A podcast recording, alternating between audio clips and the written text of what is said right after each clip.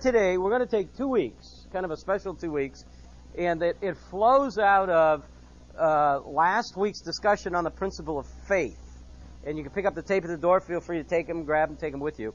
Uh, and we're talking about faith not so much in a in, in a body of belief, uh, and not so much in what we might identify as saving faith.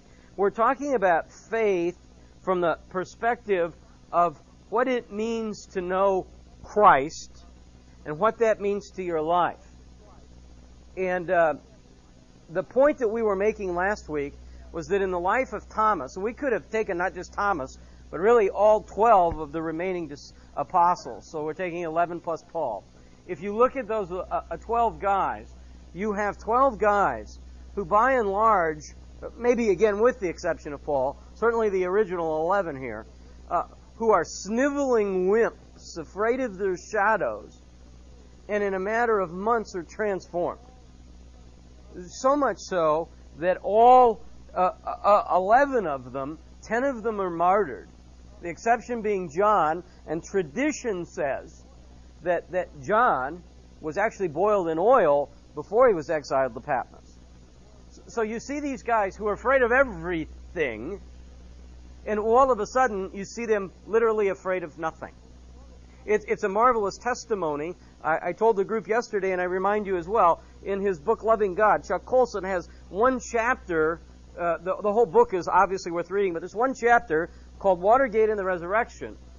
That that, that chapter alone uh, takes the, the, to me, was one of the most profound. It's not necessarily theological in its approach, but it, but it deals with Watergate and the resurrection, and he says, I can prove to you the resurrection by looking at Watergate. It's a marvelous chapter.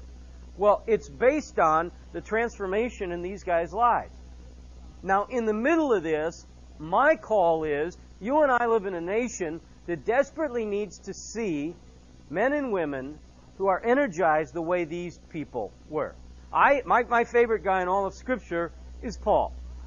And I have a tendency to look at Paul and sometimes go, wow, what an incredible guy, to the extent that I've so removed him from the human race. All of a sudden I look at him as some sort of an icon rather than understand this is a guy. I don't know who your hero or heroes are, either in Scripture or in the Christian faith, but let me help you with this. No matter who they are, male, female, what century, the same Holy Spirit that empowered and indwelt them is the same Holy Spirit that is available to you. These guys did supernatural things not because they were supernatural, but because the Spirit that indwelt them was supernatural. You live at a very interesting time. Let me give you the, the latest statistics I've seen if you poll the American public, about 40%, and you'll get some argument on this number. It may be 37, it may be 50, doesn't matter. About 40% in the last poll say they're born again. If you say to them, do you believe in the virgin birth? Do you believe in the infallibility of Scripture? Do you believe Christ rose from the dead? Do you believe he died an atoning death for others? If you add, the, now to me, that's not radical stuff. Okay? If you ask that, get this now, the number of people in the country that embrace that, you're at 8%. If you add the caveat, do those beliefs affect the way you live? In your Christian nation, the number is now at 2%. You don't need to go to a foreign country to be a missionary. You can be a missionary right where you are today. I guarantee you, obviously in this room I'll guarantee you there's people, but I'll guarantee you in the office today, at the club, when you hit the Stairmaster, when you're on the golf course, wherever you are, you are a minority. But not an impotent minority. You are a minority that's been filled with and indwelt by the Holy Spirit. And I think our great opportunity is to be part of turning the world right side up. You want some models for this? Here we go. In the book of Acts, in the 17th chapter, there's a time where Paul and Silas are coming to Thessalonica. And their enemies uh, offer us a pretty interesting insight. This is from the Living Bible, so it's a paraphrase, but you'll get the drift of what they're saying. They look at Paul, and here's what they say Paul and Silas have turned the rest of the world upside down, and now they're here. They say this not in a complimentary fashion, but they say this out of desperation. This is what we want people to say when they say, You walk into the room. Mary Beth has turned the world upside down, and now she's here. Bill has touched lives all over the place, and now he's here. How does he do this? We're going to give you, I hope, some helpful insights here by going to Paul's own writings. He becomes very autobiographical in this uh, section from the book of Philippians, the third chapter, uh, verses 12 through 14. Here's what he says.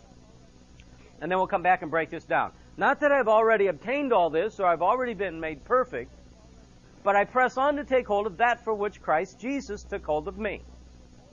Brothers, I don't consider myself to have yet taken hold of it, but one thing I do, forgetting what lies behind and straining toward what is ahead, I press on toward the goal to win the prize for which God has called me heavenward in Christ Jesus. Now, I want to suggest to you that I think you can get some very, very practical Obviously, you can get some very heavy theological truths there, but you can get heavy theological truths that practically apply to you that will be very helpful to you as God turns the world right side up through you.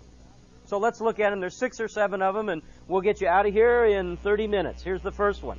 Paul says, I haven't already obtained all that. I think it's important to understand that life is a never ending process of learning. I'm on the verge, I'm not sure, I'm contemplating going back to school to take a class. Okay? I uh, had to uh, do some writing not long ago, and I realized that the only thing that I do worse than speak is write. I can't write at all. I've never, I don't write letters, and now I know why. So I'm thinking about going back to take this creative writing course. I thought it would be good for me to, you know, describe a tree or whatever they do. So I went to get the catalog, and on the front of it, here's what it said Adult Continuing Education. And, and I laughed when I saw it, in which it's redundant. Education, by definition, is continual. I never arrive. I'm always in process. That's why your mind has to be absolutely fertile and alert, always taking in information. My favorite story is Howie Hendricks going to the, his uh, friend of his, a little old lady's 80th birthday. And every time Howie sees this gal, she said, What are you reading? What are they debating? What are they talking about at the seminary? And Howie comes in and she said, What are you reading? He said, No, not tonight. Happy birthday to you, you're 80. A couple of years later, she dies. And Howie goes to visit the family and the daughter's there, and Howie said, You know, your mother was always an inspiration to me. She was always energetic. She was always alive with thought. Even as her body deteriorated, her mind was fertile. And the daughter said, Come on upstairs, let me show you what she was doing when she died. And there on her desk was the final draft of this 83 year old lady's 10 year plan. That's the way to think. Always fertile. One of those magnificent myths is that somehow you and I work to a certain point and then we're done, and when we retire, everything shuts down. That is not true. And it's not biblical. I'm continually learning, continually growing, continually taking in information, always in process, never arriving, but always in the journey. And you have a subject that you can study endlessly when you look at the scripture itself. We did John 14 in church Sunday. John 14, don't let your hearts be troubled. Believe in the Father, believe in me. I go to prepare a mansion for you, blah, blah, blah, blah, blah. Blah, blah, blah, blah, blah is in the Greek, but in the, in the English, there's some other words there. Well, I'm looking around, I'm going, all these people have heard this a thousand times. I've heard this a thousand times. So I'm in my cold, I'm in my delirium state Saturday. So I sleep, read, sleep, read, sleep, read, and I read it again and I read it again, and there's a phrase that absolutely jumps off the page at me. I go to prepare a mansion for you. See, the tendency there is to see him as the architect preparing, but he goes to prepare, a place for you. And when I say for you, I don't just mean there's a place there for you. I mean, have you ever had the experience you walk into somebody's house, you're standing in their living room and you say, this house is yours. This is you. If I saw a hundred photographs of living rooms, I could pick this one out because this is you. When you walk into my kid's room, you go, this is their room. I believe, although I can't prove it, but I think that's what this is saying. I'm going to prepare a place there where you walk in and there it is. It's for you. You walk in and this way you're going to spend eternity with your books, your pictures. It's for you, man. I think you can read this scripture over and over and over again, and you continue to see these things like that, theological truths. You're continually learning. Paul says that. Here's the second thing he says. He said, I haven't already been made perfect. Paul has an accurate view of himself. I'm not already mature. Here's the key. You can get an accurate view very simply. It's Isaiah 6. Isaiah says, I see God. Woe to me, for I'm undone. Here's how you get an accurate view. It's not looking in the mirror. You get an accurate view of yourself by looking at God. As long as you look horizontally like this, you're looking around, you're always going to have a distorted view of who you are. And you're always going to come out better than you really are. If you go to, if you go down to the prison, you're going to talk to this guy and he's, he's, he's done 500 armed robberies. Okay, so now he's serving 90 days. And you're talking to this guy. You're talking to this guy, sorry.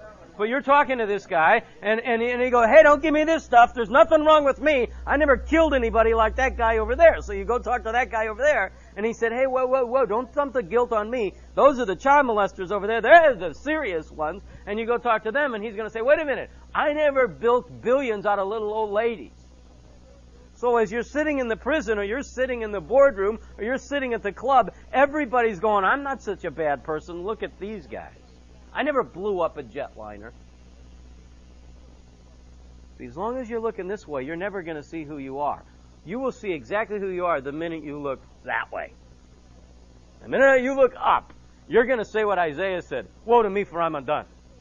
Woe to me, for I'm ruined. I'm a sinful person who's helpless and hopeless. I need a way out. And then Isaiah experiences atonement and freedom of guilt. You need an accurate view of who you are, who you are in Christ, and who you are as a person, your strengths and your weaknesses. you, you, have to be honest about this. We have a ton of people who, who, who are around who think they have the gift of teaching. And rather than debate with them, here's what I think you do give them a room and give them 30 people. And in a month, when they have four people, you say to them, you have not the gift of teaching, but the gift of disbursement. Okay? Nobody wants to hear you. Either what you're either what you're saying is no good or the way you're saying it is no good, but you don't have the gift of teaching. That doesn't mean you're a drone. It means that's a gift you don't have. And this is good news because now we can identify the ones you do have. And here's what you have to do. You have to look at yourself and say, here's my strengths and here's my weaknesses. And I'm going to spend my life working in the areas where I'm strong and gifted. I'm not going to waste my life spending hours trying to get better at something I'll never be good at. And now when I move over here and I'm in my gifted area, you know what you're going to experience? Satisfaction and fruit and happiness and joy because God's just going to dump all this stuff right through you because you're where He's gifted you to be. It, it, moves all together because He says, after I have all this, I press on to take hold for that of which Christ Jesus took hold of me there is that bumper sticker, and I, I'm sorry to keep beating this bumper sticker up, but it's driving me nuts. I saw it yet again yesterday about practice random acts of kindness and senseless acts of goodness. I cannot believe a person is so desperate that they are at the point where their life is random and meaningless, and they want to tell others about it. That's what that bumper sticker says. It's random. And no, see, that isn't even true. There has to be a. Why would you be good? Why would I do something good and kind? I want to know that answer. Why would you do that? Because it can't just be random and senseless. If it is, I wouldn't do anything. I mean, if there's no reason to it, I would either do one of two things. I would row out with Hemingway and blow my brains out, or I'd suck all the fun I could, fun in a negative way, meaning booze and women, and it's, it's the old deal about the guy who inherits a million dollars and and it's all gone. And he said, What did you do with it? And he said, Well, 90% of it I spent on booze and women and, and gambling. And he said, The other 10% I wasted. And that's kind of the way of the whole deal, okay? Well, that's not the life that we're talking about here. We're talking about a life that has purpose and meaning. And that's exactly what Paul says right here. My life has purpose and has meaning and has direction. And when I operate in that area, there's going to be in my life a sense of joy and happiness. I made a statement in a lesson not long ago, and someone challenged me. I said, I don't know anybody that's happy. You know, no one's happy. This guy came up afterwards, and, I, and he said, I don't believe that. And I said to him, Name 10 people you know that are happy. Go ahead. Name them. Name 10 people that are happy. Well, we stood there. I don't know any of these people. And I said, come on, I'm going to write them down. I want to get to 10. We're at 7. And I said, I got to go. I mean, there must be three more. Here's what's interesting. He named seven people he knew were happy. Fascinating to me. His own name wasn't on the list. Wouldn't you at least start and say, well, I'm happy? See, I'm convinced that most of us are really frustrated spiritually. Really hurting busy as little beavers, packing out a room on Thursday morning. And yet, if you say, Are you fulfilled spiritually? Are you happy with where you are spiritually? Is there a fr- No, I'm frustrated. And I'm busting my pick. See, I believe, we're going to talk about it in a second, but I believe when you commit yourself to the idea that God has a purpose in your life, I believe for many of you, your workload is going to shrink, not expand. one of my favorite things. It's called the Devil's Garage Sale. Uh, the story is told that the devil decided to have a garage sale. Taking out all his finest tools of deception and death, he priced each one and placed them on the driveway. They were each marked according to their value. There was hatred and envy and jealousy, all marked for sale. There was deceit and lust and lying and pride, all with appropriate price tags. But set over by itself, totally removed from the other instruments, was a unassuming, plain-looking tool. It was quite worn. In fact, it was the most worn of all the tools, and yet it carried the highest price tag. A customer sauntered up and began to browse through the tools. He picked this tool up, looked it over, and casually said to the devil, Say, what's the name of that tool? With a shrewd sneer, the devil boldly replied, my favorite tool. I know it well. It's the tool called discouragement. Is that high price negotiable, the customer asked? Absolutely not. That tool is my most powerful tool, more powerful than any other I have. When I use the tool of discouragement on a person's heart, I can pry open that person's heart and then use all my other tools. It's the key tool, my most strategic tool, and therefore it comes at a very high price. When you are frustrated and you are discouraged, you are vulnerable. That's why Paul says, don't grow weary in doing well. Don't get, tired. and that's an odd thing. If you're doing well and you're doing, wouldn't you think there'd be a sense there of fulfillment? We'll look at it in a second. We're going to start now to narrow your focus. Remember, we're talking about how to turn your world right side up. Paul says, here's one thing. I do one thing. I do one thing is it. Now we know that Paul does a lot of different things. Well, what he's saying here is there's one thing that supersedes everything else. I preach Christ and Christ crucified. Well, we know he talks about other things than that. We know he wrote Philippians and Ephesians and he talked about parenting and marriage and work relationships. But what he's saying is it's all in the context of Christ crucified. There's one thing. It's the law of impact. There's a word that I don't like that we use every once in a while. I don't like the word at all. It's called balance. Are, are you balanced? Do you know anyone who's accomplished anything in life in a large measure who's balanced? In any field. I mean, do, do you, let's stay on the Apostle Paul. If I gave you 50 words, singular words, to describe Paul, does the word balanced come to mind? Do you think Mozart, as you study his life, was Mozart balanced? Is Vince Lombardi balanced? Bill Gates? See, I don't think there is a balance. I think in a person's life where things are happening and stuff is going on, I don't mean in some large way, I mean in a very narrow way. In their life, there is a focus. There is, the word we use in athletics, there is an intensity to that person. If I say to you, get in your mind a, a mental image of Mike Singletary. Okay? Some of you will go, uh, who's Mike Singletary? But the guys will say, okay.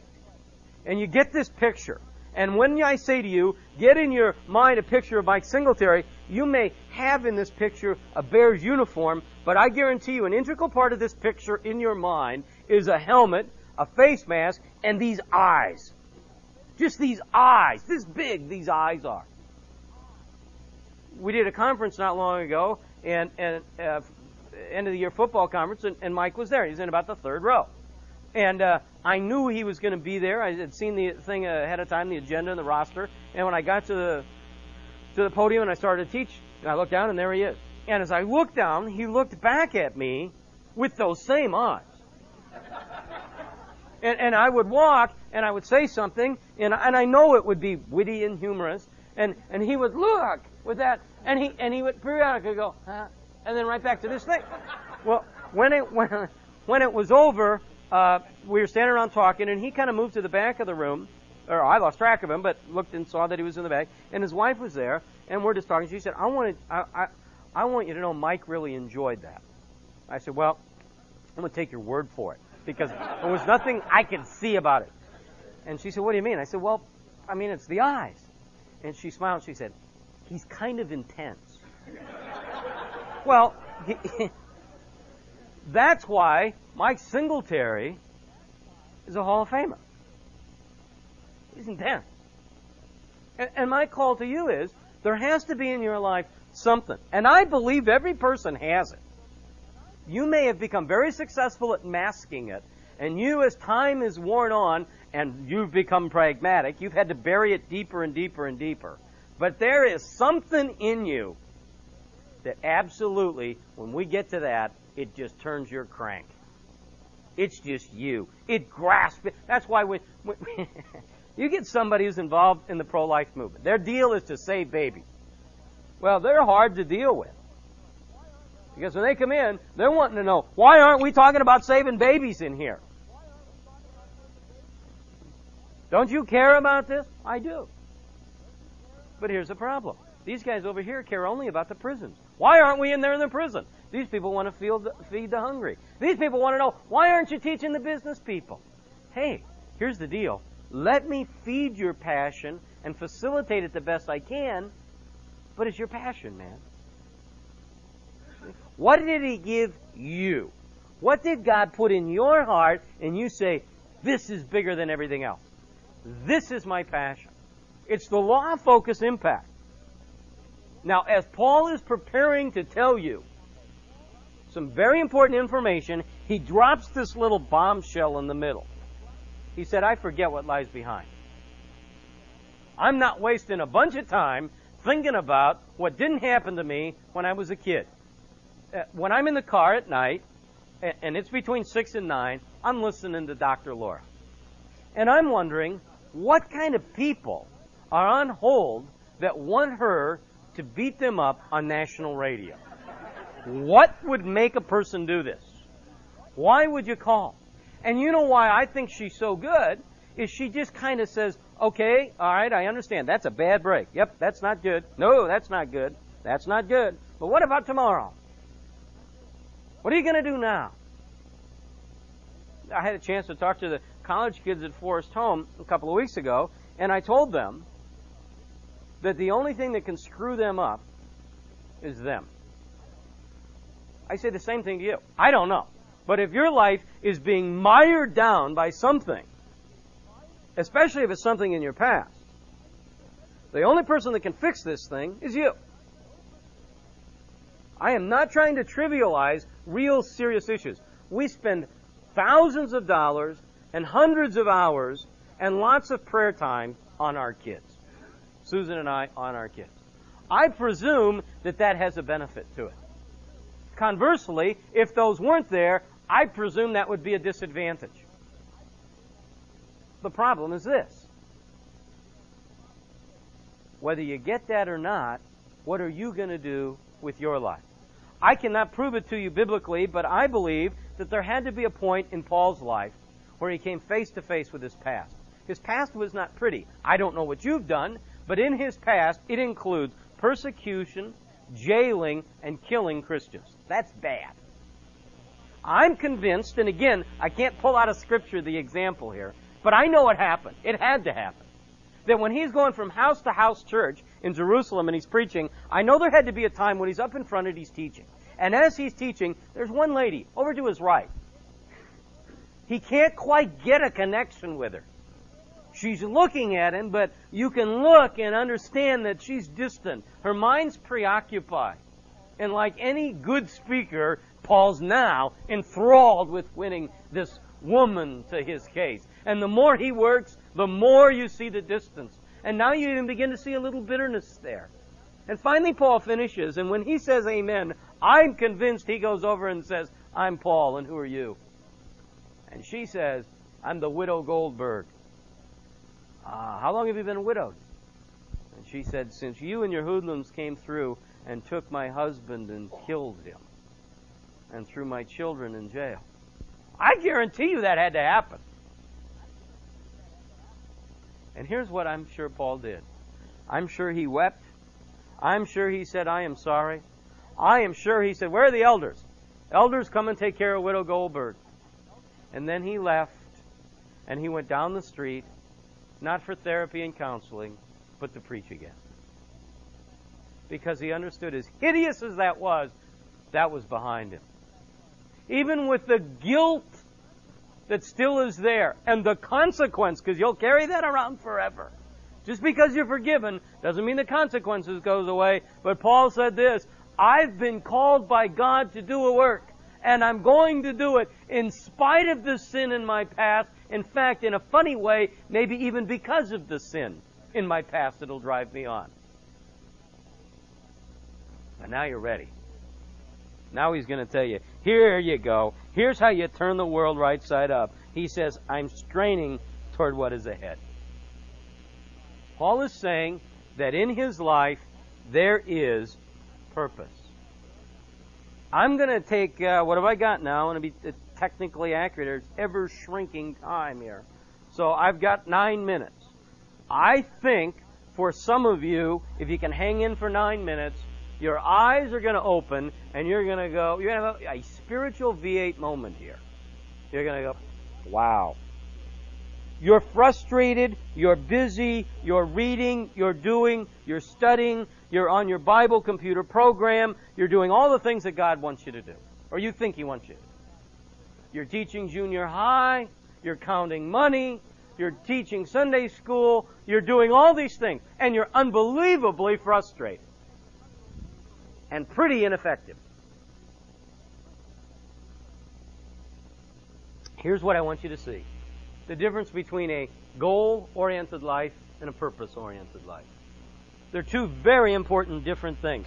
There's a difference between goals and purpose. goals actually should be in submission to purpose. Purpose is something that extends beyond your life. It's something that you serve, but you never attain. It's something that defines the rest of your life. Purpose is something that's out there. So years ago, when I was challenged to do it, I came up with a purpose statement that said, to mature in my faith by developing a lifestyle that would result in others coming to Christ and growing in Him. That's a purpose. That's not a goal.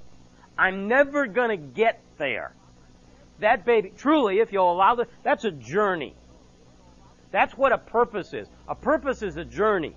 Goals are short-term measurable things along the way. So let's say my purpose is to mature in my faith. One of the goals might be to read through the Bible in a year. One of the goals might be to take a class at one of the seminaries. One of my goals might be to pray for a half hour a day. Okay? As I mature in my faith, it may be that now all those are intellectual. It may be now I need action. So now I say to become involved in a ministry and devoted to it. Here's how you're going to look at this. Excuse, uh, if you will, the markings on this. But a goal oriented life looks like this. Here's you in the center, and here are all these goals. Very typically unrelated. There was a, a, a fascinating story last night on Dateline. I don't know if you saw it as part of the pre Olympic thing with a diver. I don't remember his. His last name was Donnie, I believe. Uh, who won the silver medal and then went into here's what what the experts call post achievement syndrome. In other words, he got pretty close to what he wanted, but the dog caught the car. That's typical of a goal oriented life on, on the best sense, churches are filled with goal oriented people. They're reading this, they've done this, they've hit here, they're over here, and at the end of the year, they are so frustrated they can spit. And so somebody's going to say, Well, do you have goals? And I go, I got goals. Did you achieve your goals? Every stinking one of them. I got them all. He's on a hunting expedition and he shot every goal he had. But he's frustrated.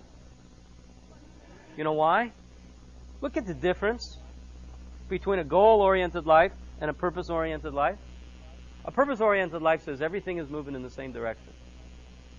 That in life there may be some things that don't fall in break in 80. Okay? That doesn't really fit into my purpose statement. Still part of my life and it's still there, but I don't for a second. I mean, for, for the last four months, I just haven't had time to play golf. There's a reason. Because I'm busted my pick in here. And right now, in here, it, it supersedes this. It's like making choices. Man, you gotta make choices in life. You only got 168 hours this week. You cannot do everything. That's why I said at the beginning. If you'll incorporate this into your life, if you'll become a purpose driven person, if you will be a person who says, I understand the law of impact, I understand my strengths, and I'm going to stay there, I think your life will get less cluttered, not more cluttered. And I'll tell you something else. It's, you're going to feel like somebody lifted a hundred pounds off your shoulder. The first time the phone rings and you go, hello, this is so and so. Yeah, how you doing? Good, thanks. Say, we know you from the church and we've seen you at studies, and uh, that would lead us to believe you're serious about your Christian faith. Is that right? Uh huh. Well, Jesus says that whenever we give a cup to the poor, we've done it to Him. Would you agree with that? Can't argue with that. It's right there in the Bible. Well, we've got a new project where we're going to feed the hungry and clothe the naked. Can we count on you to join us in that effort? I don't believe so. Well, you don't think it's a worthy project? I think it's a great project. You don't think it's something that's worth our time, energy, effort, and money? You bet it is. Then you'll join us in that. Uh, I don't think so. How come? It doesn't fit in my scheme. It's not where God's called me. So now, rather than write a check for 50 bucks here and 50 bucks there and 100 bucks there and 20 bucks over here, where, by the way, gives you great cleanliness and keeps you on a lot of mailing lists, you have no influence anywhere. Rather than say, I'll put 500 there. Rather than give 20 minutes here and a half hour here and a luncheon there and a dinner here, you say, no, I'm going to give my life here. It becomes the law of purpose. And there's great freedom in this. And you'll see great results in this. And you'll see, this is, this is what Paul's saying. This is one thing that I do that supersedes everything else.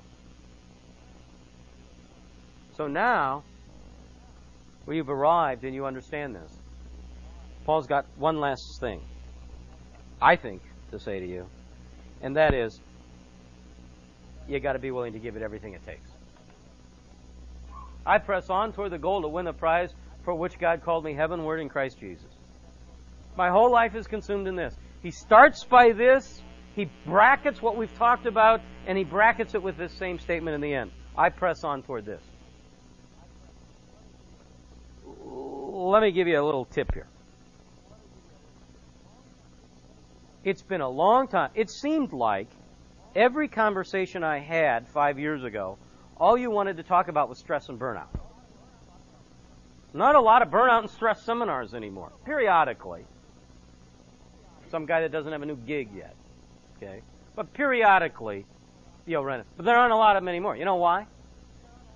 This is a, you, this next fact right here. There's a lot of questions that you ask. You always ask, you always follow the money. You always do certain things, and things make sense to you. as you watch now materials and magazines and articles, remember this fact right here. Every seven and a half seconds, in other words, bam, 1001, 1002, 1003, 1004, 1005, 1006, 1007, bam. Those two bams, on each one of those, someone in this country turned 50. Every seven and a half seconds, somebody in this country is turning 50. They're not talking about burnout and stress anymore. What are all the books on the shelves now? How to find meaning, how to find purpose, how to find direction. Because now these people, their bodies are starting to wear out. Okay? Now they're in there getting scoped once a year. Okay? Now they're in there with all sorts of x-rays and CAT scans going on because now it's winding down. The body's winding down and it's like a little warning coming to the end, coming to the end, coming to the end. You go down, spend time with people who are dying. Go down to St. Joe's today, find five people that are dying.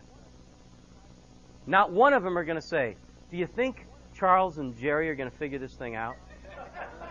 They ain't going to say it. You know why? They're not going to be around to see the season. At, at the end of your life, uh, you've heard this from me a billion times. I was just with a guy yesterday. This guy's dead. He just hasn't passed away yet. He's got cancer. It's all through him. It's a matter of weeks. He's not sitting there talking about deals that he did or quotas he made. He's not sitting there talking about baseball or basketball or golf. All of those things are fine. I'm not criticizing any of those. You know what he's talking about? In 1933, at 12th Street and Camelback, at Madison Baptist Church, I came to the Lord. You know what he's talking about? For 52 years, she and I have been married. My daughter still lives with me, and she takes care of me, and I don't know how we'd be without it. We got great friends. In fact, he said, My brother married her sister. Faith, family, and friends. Faith, family, and friends. Every stinking time, it's on every tape. I'm getting sick of saying it. I know you're sick of hearing it. But at the faith, family, and friends is all that matters. The rest of this stuff is all kind of secondary players. Now here's where it gets aggravating for you. You're going to say, okay, Tom, tell me what to do.